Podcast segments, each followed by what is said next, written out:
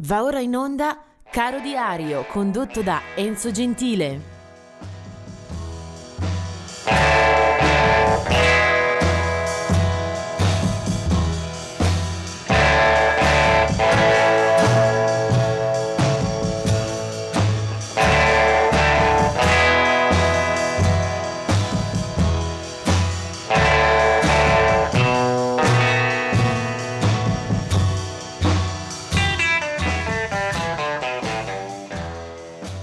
24 aprile.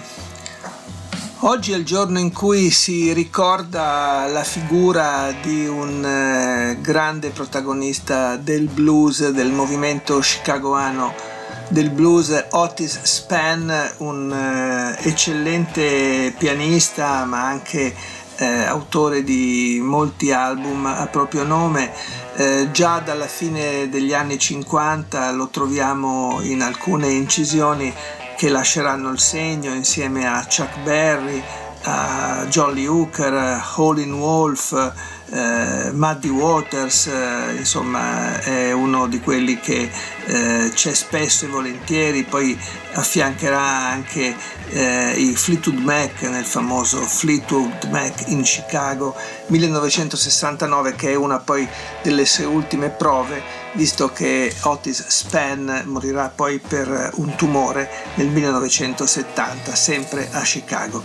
Eh, tra i nati invece eh, vorrei ricordare le figure di Glenn Cornick 1947, lui è stato a lungo uno dei membri eh, principali eh, dei Jethro Tull, naturalmente sempre all'ombra di Ian Anderson, e poi di Captain Sensible 1954 era stato invece uno dei membri dei Damned, una delle formazioni del primo punk britannico, poi ebbe anche una discreta carriera a proprio nome come, come solista. Ma l'artista che preferisco eh, commemorare, tra virgolette, naturalmente in questa sede è Doug Clifford, 1955, nato 1945, nato a Palo Alto in California. Uh, Doug Clifford è stato nella formazione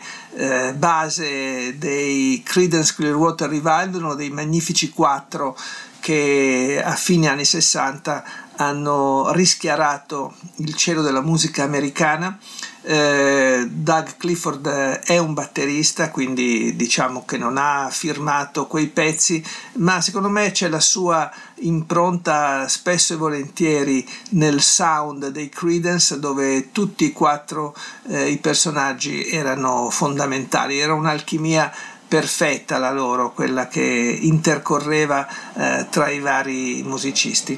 Eh, in questo caso c'è un pezzo ruvido, velocissimo, di quelli che lascia senza respiro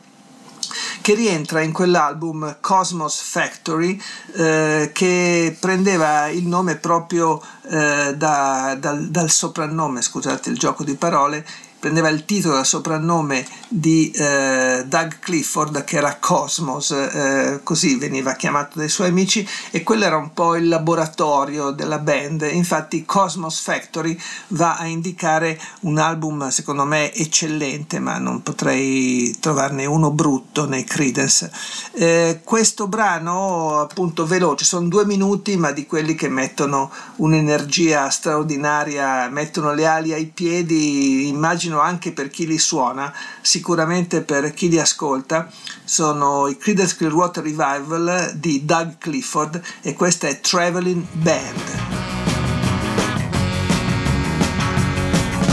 737 coming out of the sky. Oh, won't you take me